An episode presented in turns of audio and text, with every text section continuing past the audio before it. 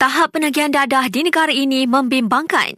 Timbalan Perdana Menteri berkata, angka terkini menunjukkan lebih sejuta penduduk terjerumus ke dalam najis itu. Menurut Datuk Seri Dr. Ahmad Zaid Hamidi, lebih menyedihkan apabila hampir 330,000 penagih dadah adalah mereka yang berumur 15 hingga 29 tahun. Malah kajian UKM mendapati, enam daripada setiap 100 belia mengaku pernah ambil dadah dengan empat daripadanya mengaku masih aktif menagih. Justru Kementerian Dalam Negeri dan AADK diberi masa tiga bulan untuk berusaha dan susun koordinasi atau program yang berkesan bagi membendungnya.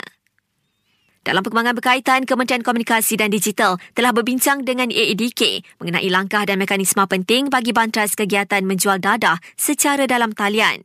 Baru-baru ini, agensi itu mendedahkan aktiviti penjualan dadah sintetik melalui laman sesawang gelap, juga Telegram dan WhatsApp dengan harga serendah RM18. Dadah tersebut dihantar kepada pelanggan melalui khidmat kiriman cepat atau orang persendirian. Sementara itu, di Rantau Panjang, Kelantan, polis tahan dua lelaki termasuk seorang warga Thailand dan rampas 30,000 pil kuda susulan penahanan sebuah kereta yang mencurigakan.